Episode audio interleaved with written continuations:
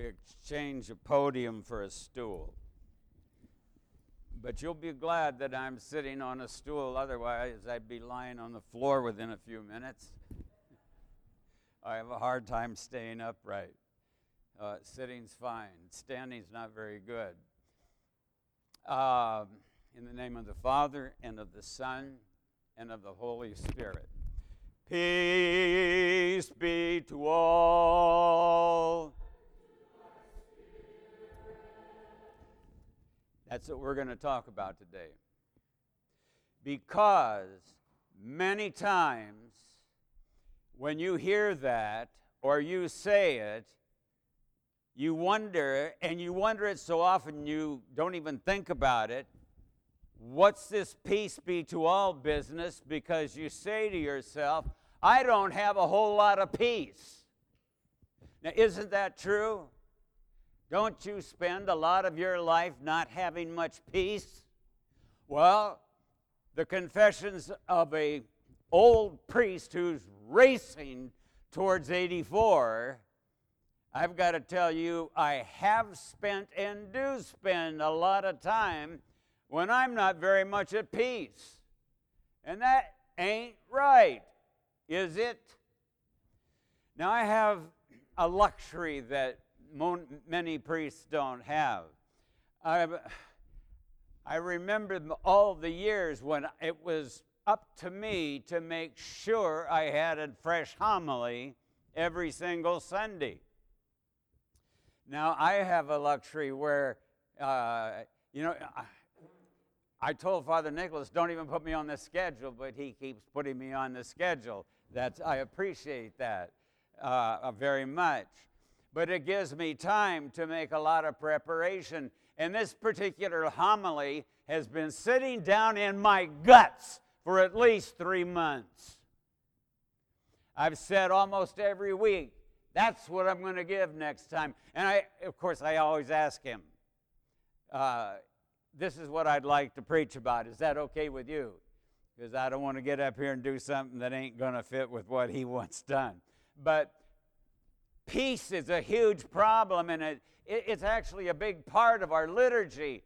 Many, I don't know how many peace be to alls there are between Vespers and Matins and liturgy. I never counted them. There's a lot of them. But by the way, I sure like it when you answer back.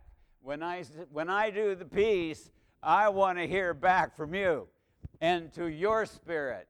And that sort of nails the point at which you will know where you want your peace. I want peace in my spirit. That's where I want peace. Even if I am in the middle of a great conflict, I want peace in my spirit. I remember listening to Billy Graham preaching one time. Uh, by the way, I am a lover of Billy Graham. I really am. And I remember his preaching one time about this very issue of peace and how you could be in the midst of the greatest of conflict of a war and yet be at peace in your spirit. As a matter of fact, in the, in the memorized testimony that it was mandatory to give in the years I was in Campus Crusade for Christ, uh, mine rested around not three points, but four pardon, peace, purpose, and power. These are the things Christ will give you. But many times when I would give that testimony, which I probably gave at least two or three or four thousand times, that's not an, ex- an exaggeration. I would even say to myself, I mean, when, you, when you've done this so many times, it's so memorized, it, it's such a sugar stick that you just, you can think about all kinds of other things while your mouth's going. And I would say to myself while I was talking about Christ will give you pardon, peace, purpose, and power in your life. And I would say to myself, I don't have a lot of pardon, peace, purpose, and power. And I'm telling these kids that if they'd receive Christ into their life, they'd have pardon, peace, purpose, and power. And I wondered about a certain degree of hypocrisy there. So, where I'm heading is to help you and me to have peace. Peace in your spirit, no matter what's going on in the world. I can only give a little, and I'm aware there's a parish life meeting, a parish uh, business.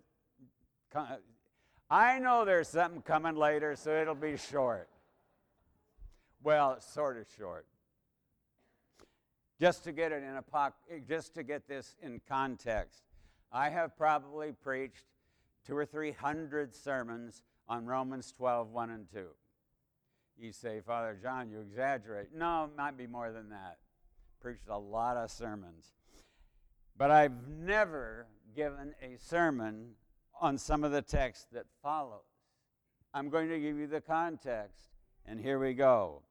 Let love be without hypocrisy. Ooh. Abhor what is evil. Cling to what is good. Be kindly affectionate to one another with brotherly love, in honor, giving preference to one another, not lagging in diligence, fervent in spirit, serving the Lord, rejoicing in hope, patient in tribulation, continuing steadfastly in prayer, distributing to the needs of the saints, given to hospitality. Bless those who persecute you. Bless and do not curse. Rejoice with those who rejoice. Weep with those who weep. Be of the same mind toward one another. Do not set your mind on high things, but associate with the humble. Do not be wise in your own opinion. Repay no one evil for evil. Have regard for good things in the sight of all men. If it is possible, we're coming to my punchline.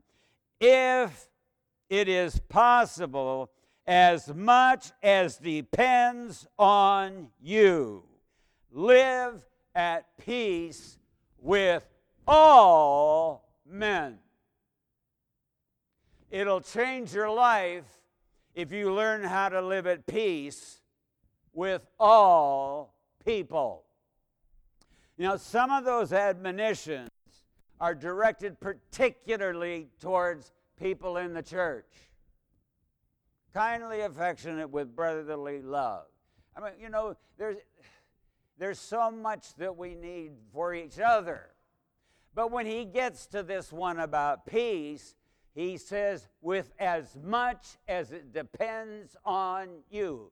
Because in a conflict, in a war, not everything depends on you. Part of it depends on who the other part, party is to the conflict. But as much as is within you, live at peace with all men. Now, how do we go about this? Confessions of an Old Priest. You cannot fathom the amount of energy, and I am a high energy person, the amount of energy I have burned in having conflict in outward things. I mean, Father Nicholas has been to enough conferences where I've been to see where I have not been at peace with all men from His Eminence on down or up, however he would like to have it done. And there are a few people who would say, well, Father John's a little volatile, which is probably an understatement. I am so sorry. I am so sorry because it took away my peace. Never once did it leave me at peace in my spirit because I was angry. and it was a conflict. And I was right, and my enemy was wrong, and he needed to be defeated. Peace. Peace. The absence of conflict. That's not all it means, but that's where I'm going to leave it today. The absence of conflict. Just not carrying on a war. Now, sometimes you get into those things where you're carrying on a war. I can solve almost every single marriage problem there is if you just stop yelling at each other. If you would just not fight. Not only don't fight in front of the children, don't fight in front of yourselves. You say, Father John, people at St. Athanasius might argue with each other and have great conflict in a marriage? No. Not us. We're good people. But that's not really where I want to dwell. Oh, I want one more thing. Don't yell at your children. Do everything you can to not have conflict with your children. And children, hey kids, you listening to me? Yeah, listen. Don't argue with your parents.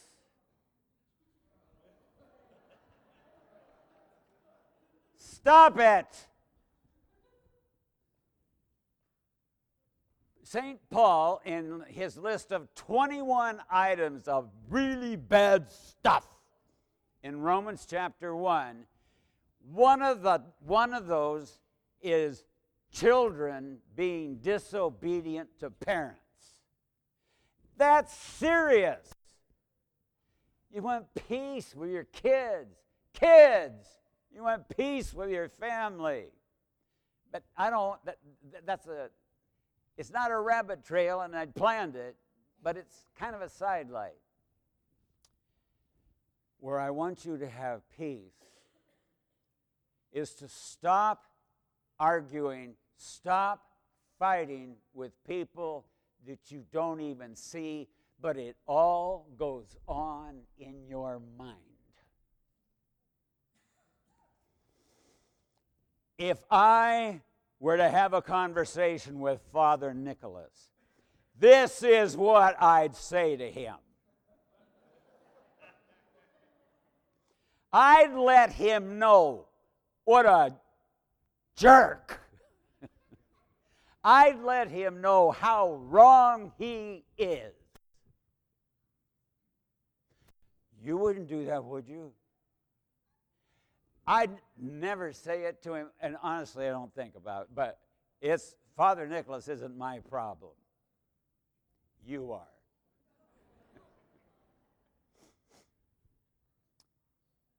How many of you, don't raise your hand, I don't have enough stoles.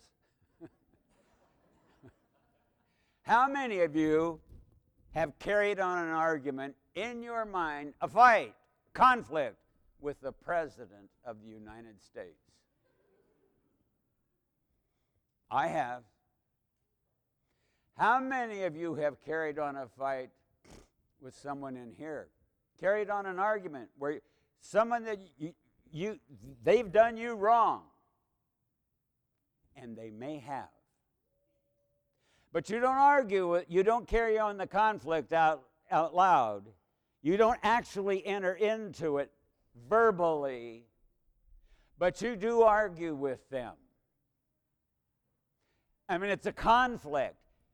You're not ever going to know peace in your spirit when you do that. One of the dumbest things I do, and I call it a sin, and I called it a sin last night. I pulled up to a stop sign. I mean, I'm just driving my car home from Vespers. There's nobody around. Nobody. And because my oldest son has a propensity to come to a total, complete stop at every stop sign. I have tried to follow his example because I think he's right. So I come to this stop sign, you know, the other side of Walgreens, and I actually come to a complete stop. But in my mind, I imagine a cop. Can you, can you imagine that it would do this? And not only do I imagine a cop, he pulls me over because he says I didn't come to a complete stop. And I sit at the stop sign and, and I'm driving that block home by the old people's place over there. I know nothing about old people's places. But uh, the rest of the block, I am not at peace. Do you know why? You do know why, don't you? I'm fighting with a cop that doesn't even exist. Not only that, but I took it a step farther. I say to him, if this case goes to court, you better be there. And you better be prepared because I came to, I'm not telling I'm not exaggerating. And I'm going to tell him I did come to a complete stop. Not only that, but I say, I got to get one of those gadgets on my car where it takes a movie of it. And then I spring the movie on him in court. You say, Father John, you're an idiot. well, it's pretty good evaluation. Isn't that stupid? You know what it did? I know what I'm going to preach on today. I know what I'm going to do. And here I am, utterly out of peace. I'm in absolute conflict in a situation that doesn't exist. Father John, you need to shrink. I'm not alone. One or two of you have done something like this before. My plea. In this whole list of things St. Paul gives at how to live in the family of God, one of the most important, not just with the people in the parish, not just with Christian people, with all people, live at peace. And you know what I said to myself before I got home? And this part's encouraging. I said, I'm preaching on this tomorrow, and I do know what to do. I can stop this. With the help of God, I can stop this. I can stop these infernal arguments that I carry on inside. Particularly today, I, you know you're not supposed to fight with each other, don't you? You know that. Isn't that right?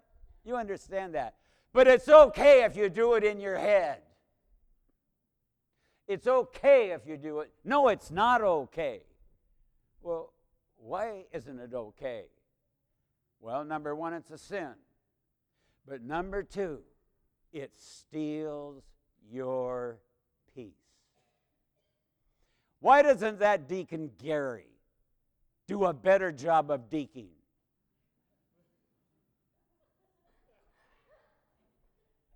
By this time, he ought to know better than to do it that way. Now, I pick him because you probably don't do that, because Deacon Gary's a perfect deacon. Deacon Scott, on the other hand. but do you understand what I'm trying to communicate today? I'm trying to communicate don't carry on conflict in your head and in your heart. Be at peace. Be at peace with your husband. Be at peace with your wife. Be at peace with your priest. Be at peace with your deacon. Be at peace with your brothers and sisters. Be at peace with the driver who cuts in front of you. Be at peace with someone who says a cruel word to you. You can do it. You have the help of God. Sunday after Pentecost, you have the Holy Spirit. But when you let yourself go to war in your head, you'll never have peace in your heart. So, with as much as it is within your power, be at peace with all